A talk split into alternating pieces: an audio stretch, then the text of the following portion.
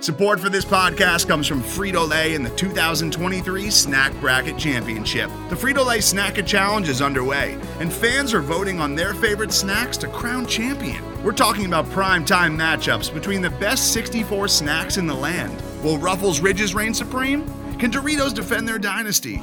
Or will Smart Food use their smarts for a surprise upset? Only you can decide. Get in on all the action for a chance to win up to $1,000 or a year's worth of snacks. Let your snacks be heard. Just go to fritolaysnacket.sbnation.com to vote and enter for a chance to win. No purchase necessary. Sweepstakes ends April 3rd, 2023. Void where prohibited. Year's worth of snacks awarded in the form of 52 coupons, each good for one bag of chips. See official rules at fritolaysnacket.sbnation.com.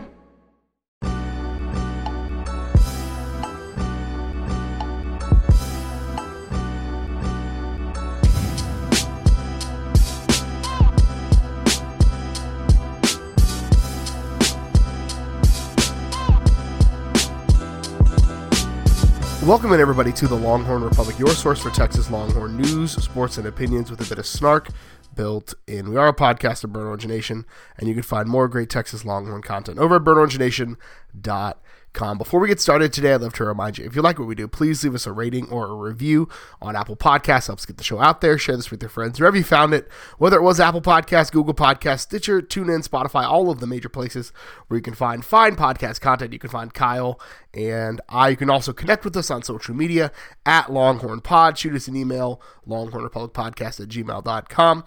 And you can always connect with us on Facebook as well, the Longhorn Republic. My name is Gerald Goodrich. I'm your host this week, like I am every week. And I'm joined by a man who's also now on Sling TV, Kyle Carpenter. Kyle, how are you? Uh, pretty good. You know, I, I don't I don't know how you get me on Sling TV. I don't even know how these newfangled technologies work. But you can you can find all my goodness. I, does that mean you're actually you're putting our, our video? My feed goes straight onto the Sling TV. I'm actually the younger of the two of us. I should know this, Gerald. You're the old man.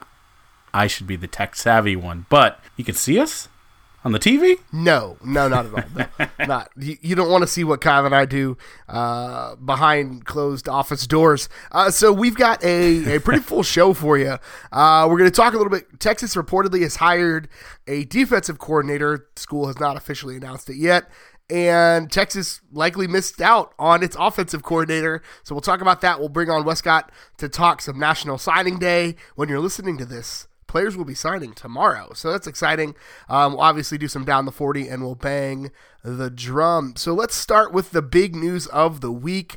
Uh, reports started circulating on Sunday that the Texas Longhorns would hire Chris Ash, former Rutgers head coach, as their new defensive coordinator. He spent three years, well, two and a half years, as the Rutgers head coach before being relieved of his duties this season. Uh, before that, he spent two seasons at Ohio State as the co defensive coordinators and safeties coach. A bit of a scheme change, not a bit, a complete scheme change, maybe a bit of an overcorrection. Hiring a 4 3 guy. Uh, he plays some press quarters in the secondary. This is not necessarily a splashy hire for Texas, but a guy who's shown some success as a defensive coordinator and did what coaches do at Rutgers, which is lose.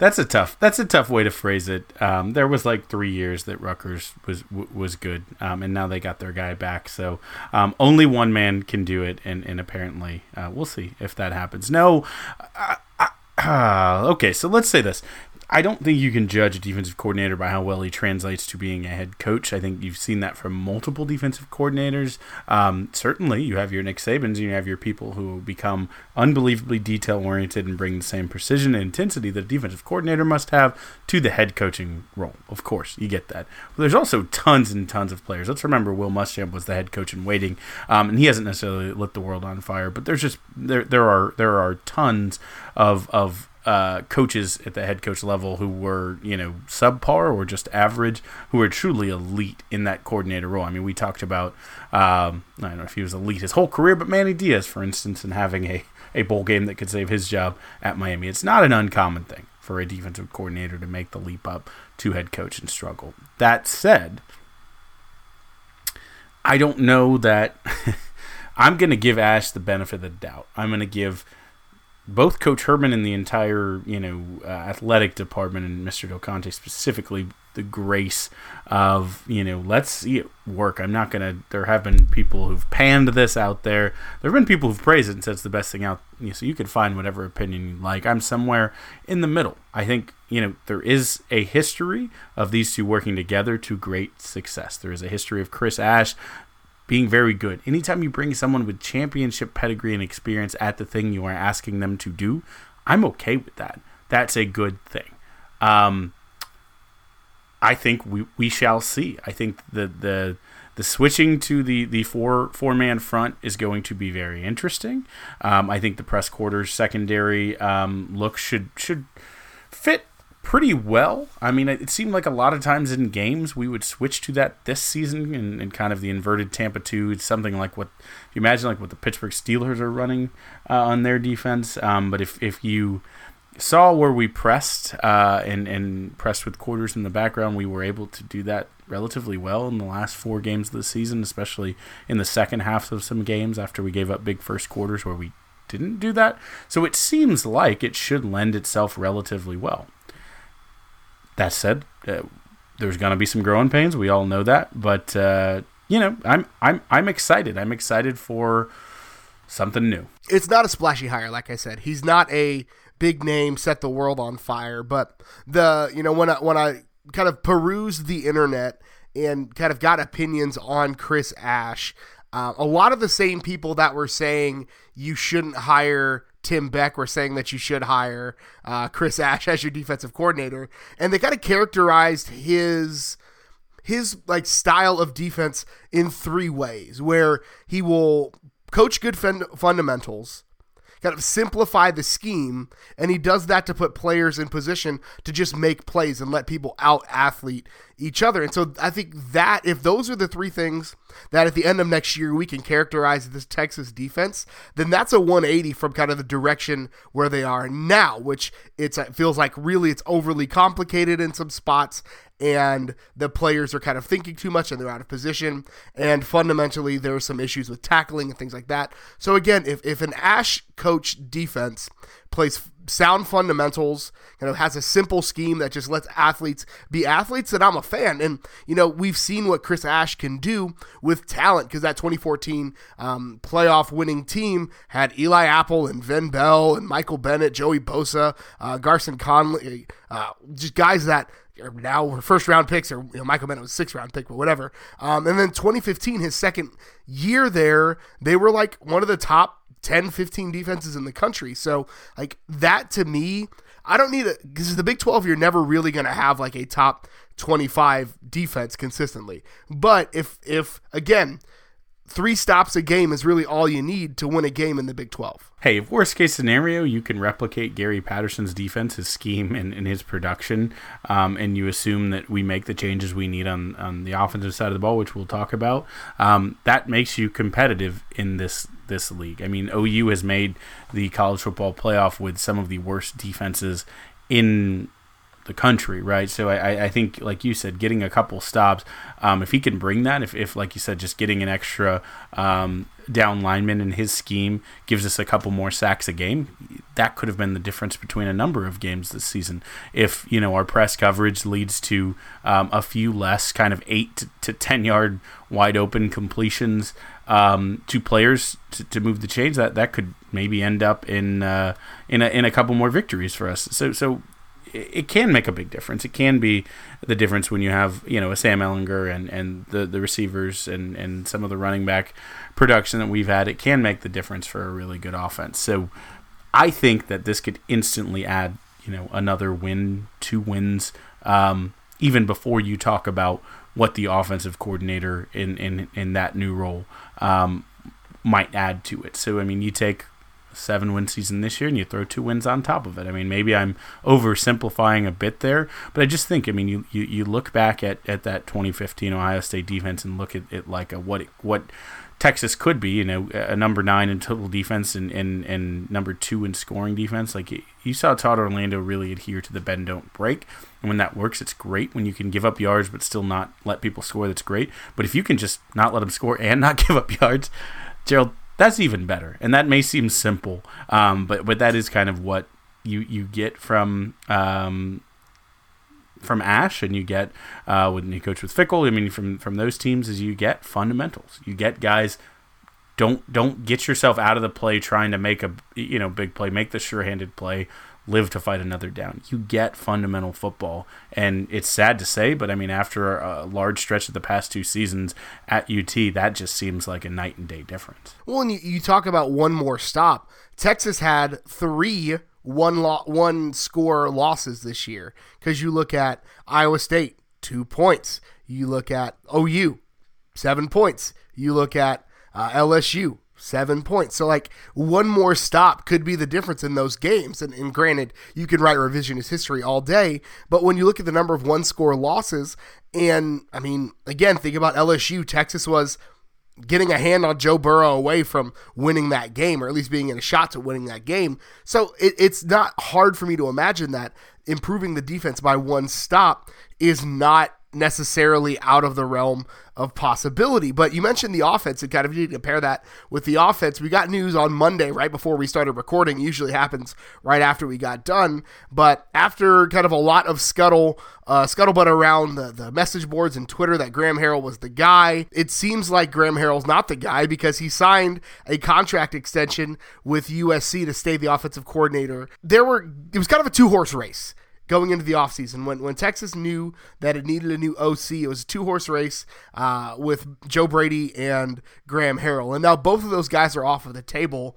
And it seems like Herman has has focused on keeping this recruiting class together and flipping some some key guys in this class. And it seems like Texas may be missing out on some of the coordinators that would make the difference.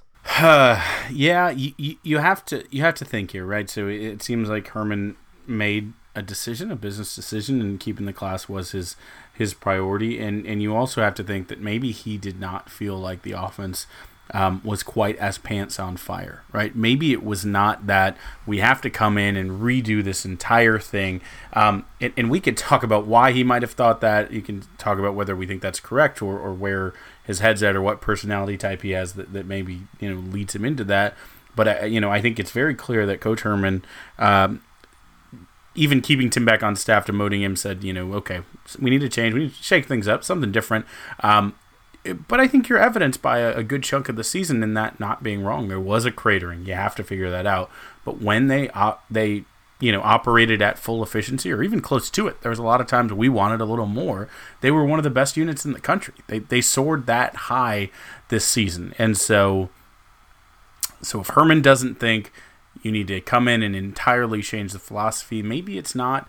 The splashy hire was never really his his. Uh, biggest number one hierarchy of needs um, because he thinks there's just a couple tweaks or some of the play calling changes or a little bit of the philosophy, you know, kind of um, shaking up that, that that puts it over the top and gets that consistency there.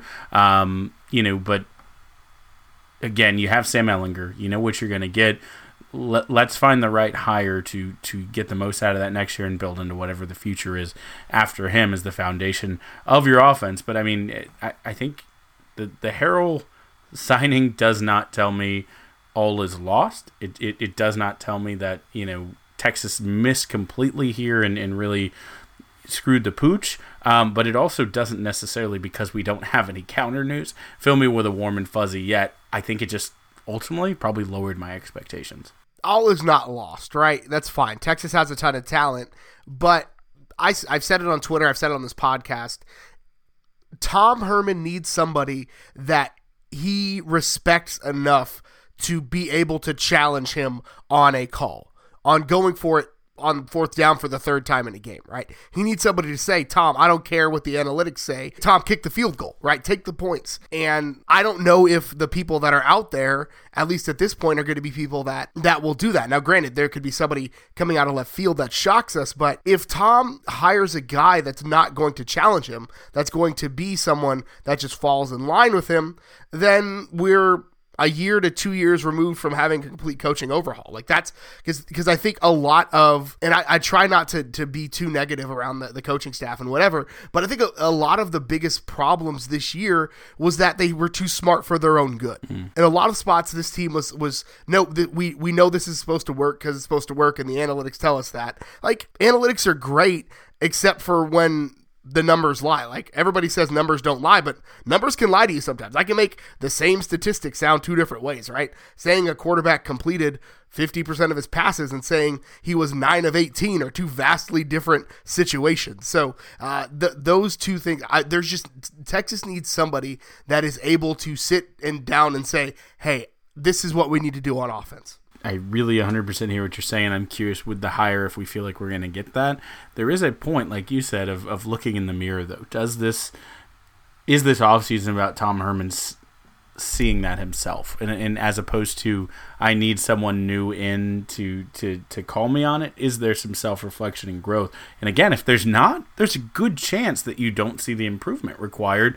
And maybe you don't see tom herman as your coach of 30 years at the university of texas if he can't do that. So unless it's someone external coming in and and, and you know telling him what what he's not or, or what uh, he needs to look closely and think twice about. Um, I think you put some of this impetus on him and say, Coach, you had a seven win season this regular season. What are you going to do different? You are an offensive genius. The team cratered four times, you know, this season, just could not move the ball offensively. Fine against okay defenses, but you know, like what happened there? What part of of of that you know was on you? And so I, I'm curious whether he ha- he's asking those questions this offseason. We'll, we'll we'll see how it works out. Hopefully, we'll have some updates for you next week. So now we bring on the man himself, Wescott Eberts, to talk a little National Signing Day. Uh, it is tomorrow. Now that we will, uh, the day that you're listening to this, so we'll get some uh, insights from him about what Texas is going to look like for National Signing Day. Uh, so let's start off. Texas got a commitment from uh, defensive tackle Sawyer Goram Welch uh, this week, this weekend on Sunday, as a kind of a late push. He was a flip from Oklahoma State. why, Wescott? Do you think Texas went so hard after this guy, kind of as close to National Signing Day as they did, and what does he uh, bring to the class? Yeah, one thing that I would point out with uh, Welch is that a lot of projections have him uh, as a best fit, probably playing like as a two or three technique defensive tackle at the next level. Uh, it's certainly possible that if Texas decides to uh, stay in a three man front, uh, that he could play outside in the top of four eye position that Todd Orlando was using for the last three years. But uh, my biggest takeaway from this take is that uh, Goram Welch is a sign that Texas is moving towards uh, playing more with a four man defensive front. Uh, that's where he fits the best. Uh, Tom Herman has kind of alluded to that when he spoke last week about why he got r- rid of um, Todd Orlando and wanting to feature the defensive lineman a little bit more. Uh, but you know he's also a guy who played at a very high level at Longview. I believe they won the state championship last year. Uh, good, strong guy at the point of attack, and so um, you know, I think it's also a sign that Texas could use a little bigger body in this class who has the, uh, ability to play inside. I'm not sure that, that Vernon Broughton is that guy or that that would necessarily be his best use. But, um, you know, with the decommitment of uh, Prince, Princely Umanmielen, Texas also, you know, had a need for another defensive lineman. So there was a, a need there even before the recent developments with the defensive coordinator. Big guy seems like a little bit of an understatement. Six four, what pushing two eighty. So that's that's a big body is is a little bit of an understatement. Yeah, no question about that. He's got ideal size to be able to play inside. Like I said, I, I don't think he's a guy who really projects to be a nose tackle, but um, you know he he could play outside and three man front, or uh, you know projects really nicely as a uh, three technique defensive tackle for sure. Nice, and I do think with a with the Keondre Coburn size anchor on a defensive line, I'll be very curious to see who they can stick next to him. But so the thing, I think he's the the latest in a class that's um, shaping up pretty well. Um, we obviously, as we're talking signing day coming up right here, um, you want to run through a list of just kind of who we should expect to see um, and, and, and give a high level. I think most people have heard on this podcast, either from you or otherwise, about each of these guys, but we can run through um, who we have coming, or, or maybe we can do it in a way um, starting in, in, levels of excitement. Who should we be most excited about uh, coming in in this class? Yeah, I think a discussion of um, you know, who Texas fans should really take a look at and be the most excited about has to start with Arizona running back Bijan Robinson. He's the number 15 player nationally, uh, the number two running back, a consensus five star prospect. You know, despite what a lot of people think, Texas hasn't signed very many five star prospects recently. Uh, in fact, there's only three consensus five star guys who are on the roster right now. Uh, that's Jordan Whittington, Caden Sterns, and, and BJ Foster. Uh, so Robinson, you know, after missing out on Zach Evans, you know, it was kind of viewed by some people as a generational talent coming out of the state of Texas at running back.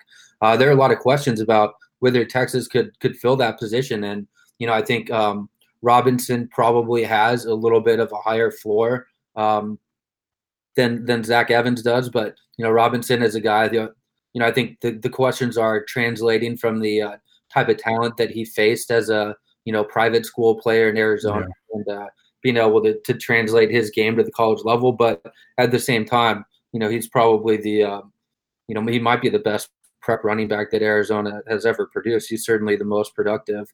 Um, so he's a guy that, you know, should come in next year and make an instant impact. And having somebody with that level of talent coming in gives Texas a lot more flexibility with what they want to do with guys like Roschon Johnson and uh, Jordan Whittington. Johnson, of course, the former quarterback who transitioned well um, after moving to running back right before the season started. And uh, Jordan Whittington is a guy who played on both sides of the ball in high school and uh, was originally recruited by Texas um, as a wide receiver and move back out into the slot if, Texas wants him to, or even could play outside at, at, at flanker if necessary. So Robinson uh, gives Texas a little bit more versatility there, and a guy who should be able to step in and you know perhaps even challenge Keaontay Ingram for the starting job next year.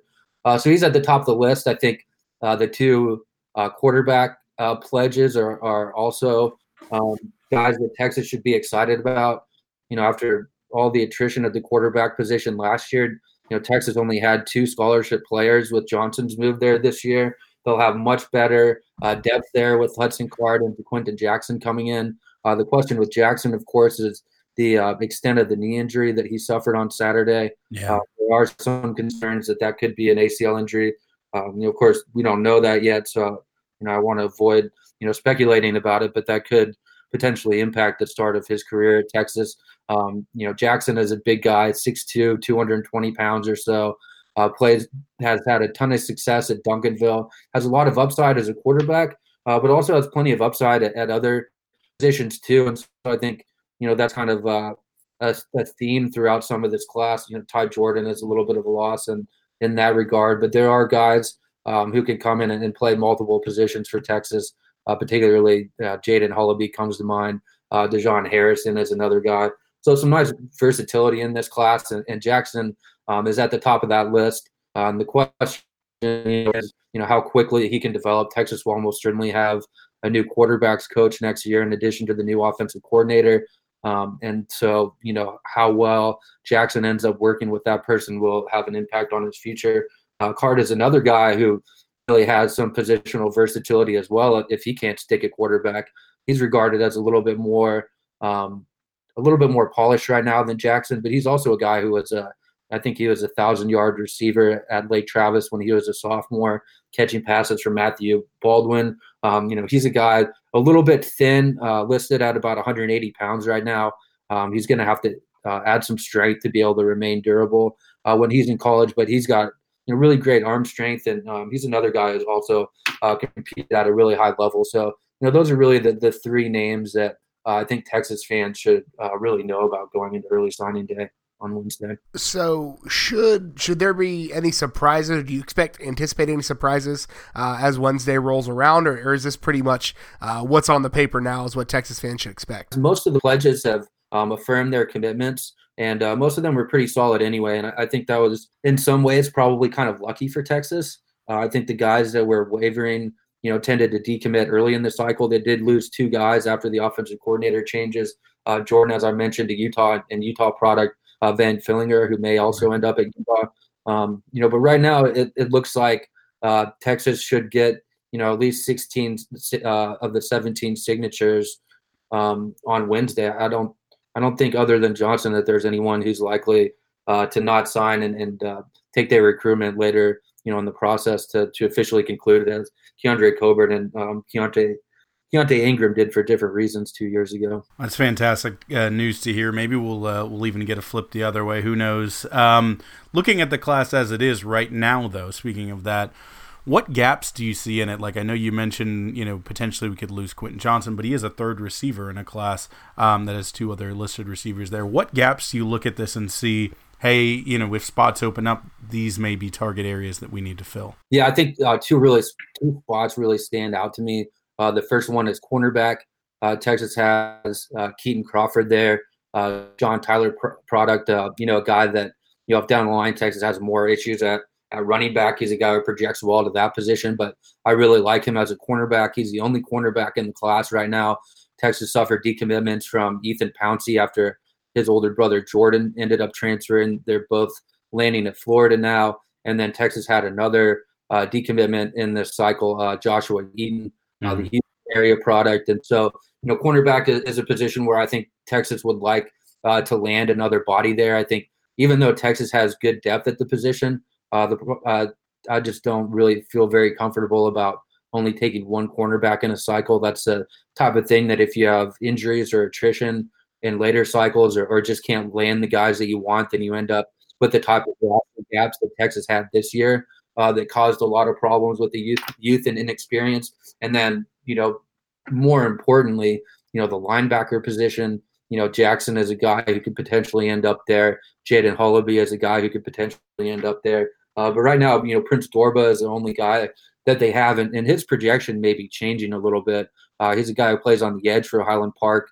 He was projected as a B backer in Todd Orlando's system. Uh, but if Texas decides that they want to play a true four man front, um, you know, they're not going to have that same edge player. Uh, you know, the B backer in Orlando system, the the Fox player in um, in Charlie Strong system. So um, the linebacker position, I, I, think, is is by far the biggest area of need because Texas is, is really thin there, and um, they've had trouble, you know, landing guys at the position. They don't really have that many offers out.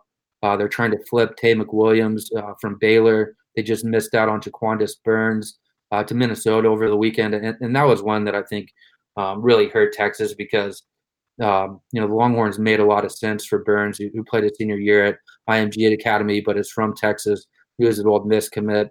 You know, with the coaching changes there, he ended up looking around, and so you know that was um, probably the biggest recruitment where uh, the dismissal of Todd Orlando has impacted the Longhorns uh, in terms of uncommitted players so far. We you mentioned kind of the the gaps there. Have you seen or heard any any specific targets that Texas is looking at at those spots, or is it kind of just a wait and see approach at this point? I'm not sure that there's anybody who's an imminent um, on you know on the verge of, of picking up an offer. I know too is this guy that I was looking at, Jalen Ford. I tell He's uh, the one of the most recent follows for Jeremiah George, who's mm. serving as a linebackers coach for Texas. Unfortunately, he's a Utah commit. He is a, a Texas uh, product. Um, he would be the number one guy to look out for, uh, just kind of based on on the follows from uh, the coaching staff right now.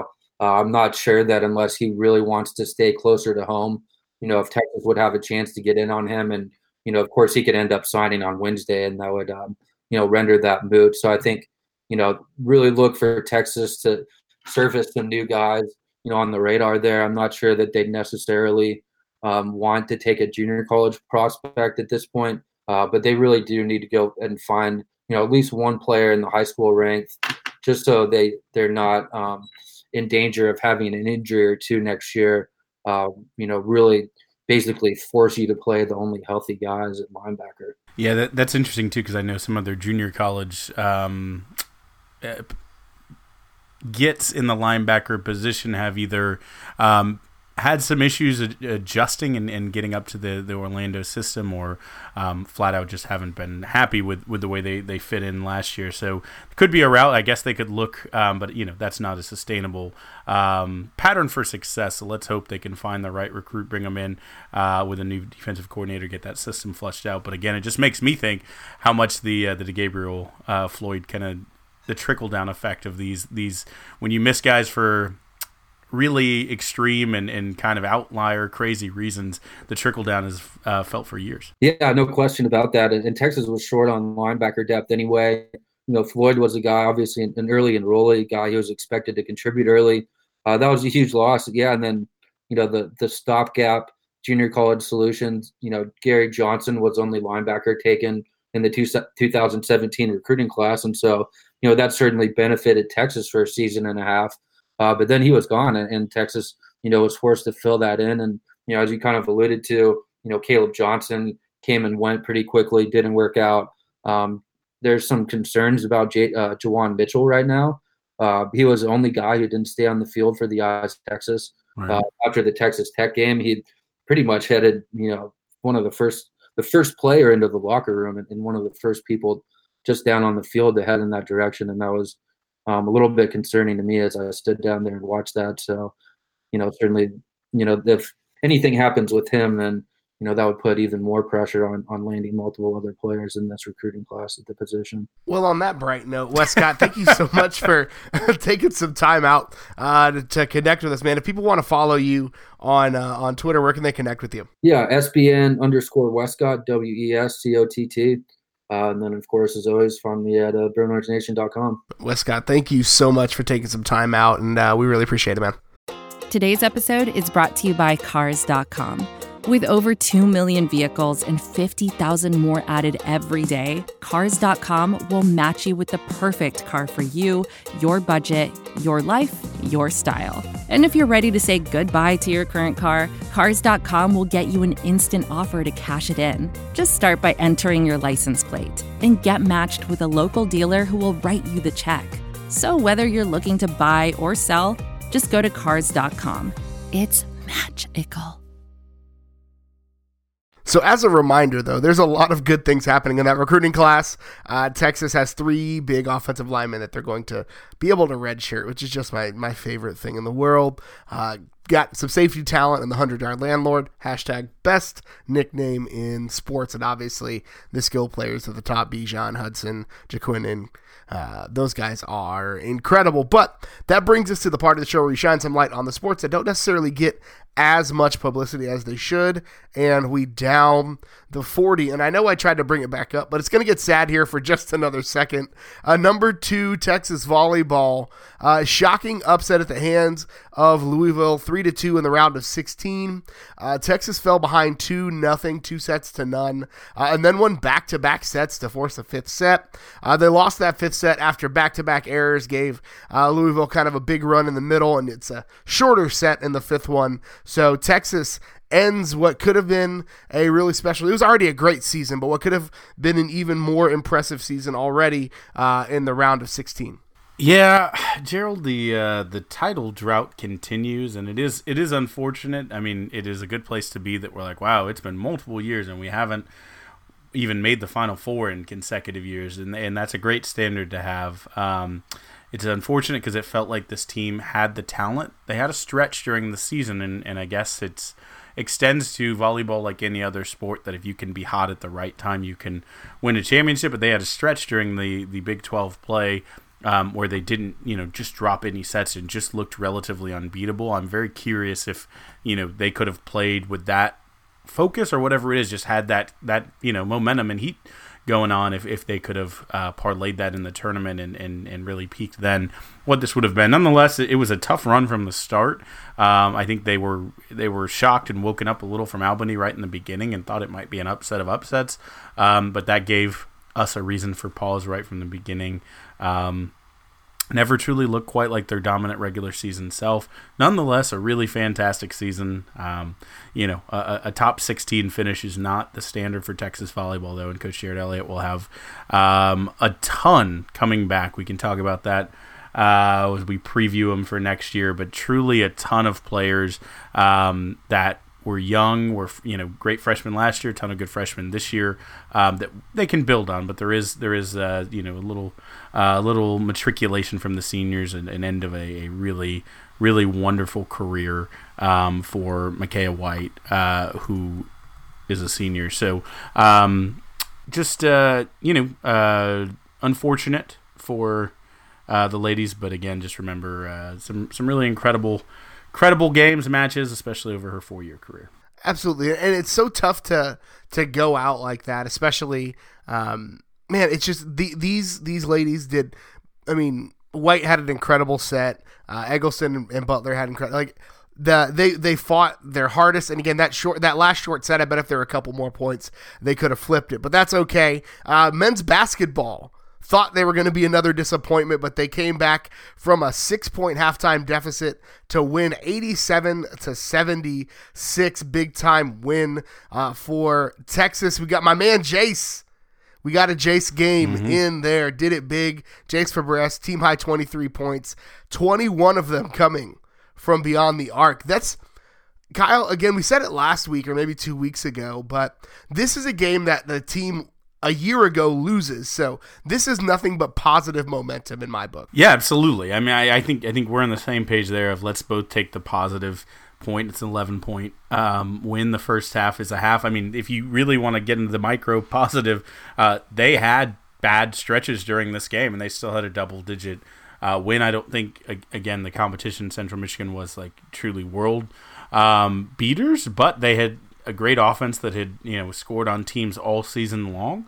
Um, and you know Texas was able to in the second half really clamp down, um, like you said, Febres, um, Matt Coleman, Courtney Ramey.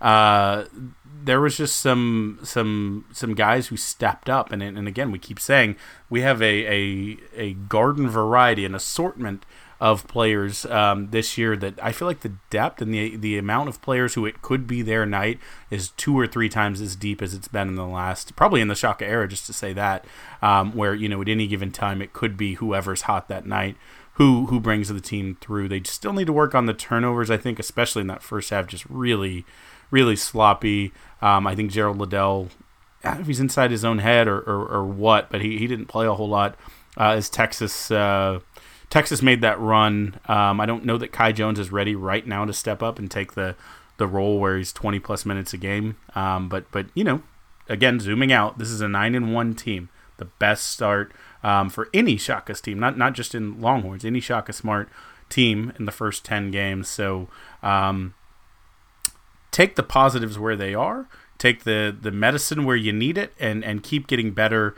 Um, they have a couple more games before Big 12 play and a really tough Baylor team uh, to to start that off. I'm not taking it as an insult that they're still unranked. I think uh, Texas will just just keep winning, just keep winning. It doesn't matter what that number is next to your name. If you get into the tournament and win a couple of games, that's all you need to do, right? So it's fine. It's totally fine. Texas unranked this year, nine and zero. Oh. Texas with a number next to their name this year, 0 and 1. It's fair. It's just like the stats where Texas lost all the games it played on grass this year. Now that brings us to the part of the show where we honor one of the best traditions in all of college athletics, Big Bertha, and we bang the drum brought to you by Joe Ruiz. So, Kyle, what are you banging the drum on this week? So this uh, this week, an interesting kind of season-ending recap. I love the season of year-end recaps. I love my Spotify recap playlists. Although sometimes I'm like, did I really listen to that much Ariana Grande?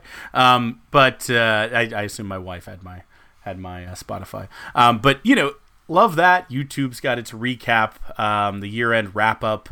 Love a good year end. Let's look back. In in in, in the same vein, college football uh, is paused. It's done for the regular season. Before the bowl season is a great time to look back. in the gentlemen's uh, with the uh, pro football focus, or I guess the college football focus um, team as well, took a look at the 2019 college football season. Um, and as I often do in the Burn Orange Lenses, I scanned it very closely because I'm very curious. I can't watch every game about who's really shining when you dig down into the numbers, into the analytics, into the grind the tape. Um, but I also obviously scan it with a burnt orange lens, and there was four things that jumped out when they ranked kind of the best of everything, as they called it. Um, the first was, you know, they, they really got into quarterback play about who was the best short passer, intermediate passer, long passer, on the move, stationary, with pressure. They really looked at some different looks, and so you get a pretty good idea. Um, it kind of harkens back to Texas's game plan um, questions, but uh, named the best quarterback versus pressures this season. Joe Burrow, which again, the guy won a Heisman, should not be entirely surprised that he knew how to uh, wiggle, shake, skirt, and get and get a ball on the numbers, um, and it, it, helps because LSU's Justin Jefferson was named the best receiver in the country on crossing routes. So again, we saw that against Texas. Um, if Burrow can move and stay alive long enough on the pressure, and his receivers can slide around, someone's going to get open, and he has a real good eye for finding them. Another quarterback, though, you may not have expected. They named the best passer outside of the pocket, and it was actually La J'Mar Smith. So Texas was able to get on the right side of one of these award winners um, and kind of hold him into check. But for a very good Louisiana Tech team, actually in retro, one of Texas's best wins. The best part of the entire list of 20 some odd awards was they looked at the best receiver at running a slant route in college football this season. And to no surprise to anyone who listens to this podcast, the man, Devin the Duve, Mr. Duvernay, was uh, crowned the champion, and, and you really can't even argue it. He was obviously wonderful uh, on that route. He was a perfect 13 for 13 on catchable targets uh, on slants, and that just speaks to his unbelievable hands. But he also turned those 13 catches into 263 yards and uh, one touchdown, and his his 13. This is the stat, Gerald. 13 of those, 11 went for first downs, one went for a touchdown. Uh, so only one of his 13 slant catches did not either move the chains or put points on a scoreboard. Just unbelievable. Get that man some bowl game slants. I love it. And and that just continues to add to the context that we've talked about that this is probably one of the best single seasons in school history, probably second to, to Jordan Shipley's uh, 2009 campaign. Just missed out on being receiver of the decade. Maybe we'll go to his younger brother Jackson, but that's a whole nother conversation. Uh, so it just Duvernay has been like and I'll I'll just go and say it like on this podcast, our preseason preview, I was like, man, they're saying that that Duvernay is stronger than he has a good mix of strength and speed, and I, it just it felt like coach speak for trying to fill a slot after losing Lil Jordan Humphrey and and for two years ago weirdly losing Reggie Hemphill-Mapps, and it proved that that it was not the case at all, and Duvernay is just the freaking dude. And so I'm banging the drum this week on uh, it, saw a weird report on Twitter that a woman in Houston spent a couple thousand bucks on two uh, kind of derelict storage units. And if you've ever seen shows like Storage Wars and things like that, when people uh, don't pay their bills, the way that the storage company tries to recoup that money is by auctioning off the rights to whatever's in these storage units. And so uh, this woman saw that the two units were owned by a Vincent Young. Uh, and so she she bid she bid what she says is several thousand dollars on these two storage units. And when she opened it up, found memorabilia that she claims it hasn't been verified yet uh, from Vincent Young, including a Rose Bowl trophy and a game worn helmet from the Rose Bowl. And so, one, it hasn't been verified, but it's already going for like five figures on eBay, was the last I saw for some of this stuff. So, like, she's trying to make some money on it. I get it. Uh, one, if you're buying sports memorabilia on eBay, be super careful. Just throwing that out there. Like, can't verify that until you get your hands on it. So just be careful. But two, it's crazy to me that like this is still out there and like that this is something that I could if I had the like expendable income just drop 12 grand on.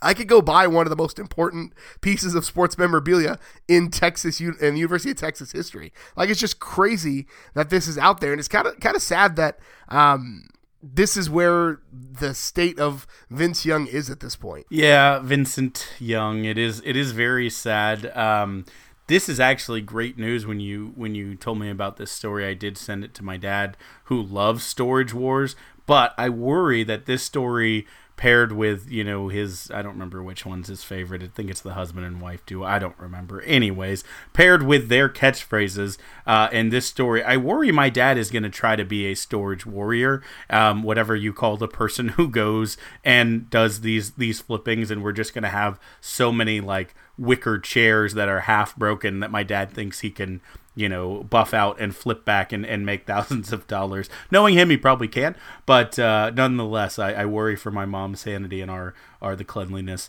of our back porch. But um, yeah, you're right, Gerald. This is this is a wild one. This is uh, you sent me this link and I had to click it to verify that I actually believed it. So crazy world. It is a super crazy world. Now, I'm trying to find the most accurate price for this stuff because, I mean, if everybody chipped in a couple of bucks, we could totally buy it. No, I'm just joking. Uh, but so I, I don't know where else to go with that other than it's one of those weird pieces of news that I think we kind of have to talk about. But that's all we've got for you this week. Kyle, where can the good folks find you on the internet? Oh, you can find me on Twitter at Kyle Carpenter. You can follow the Texas Pregamer at Texas Pregamer. You can follow me on Twitter. I am at GH Goodrich. Follow the show on Twitter at Longhorn Pod. Shoot us an email, longhornpod at gmail.com. Thank you so much for tuning in again this week. And until next time, hook 'em. Hook 'em. Once it gets burnt, then you get ash.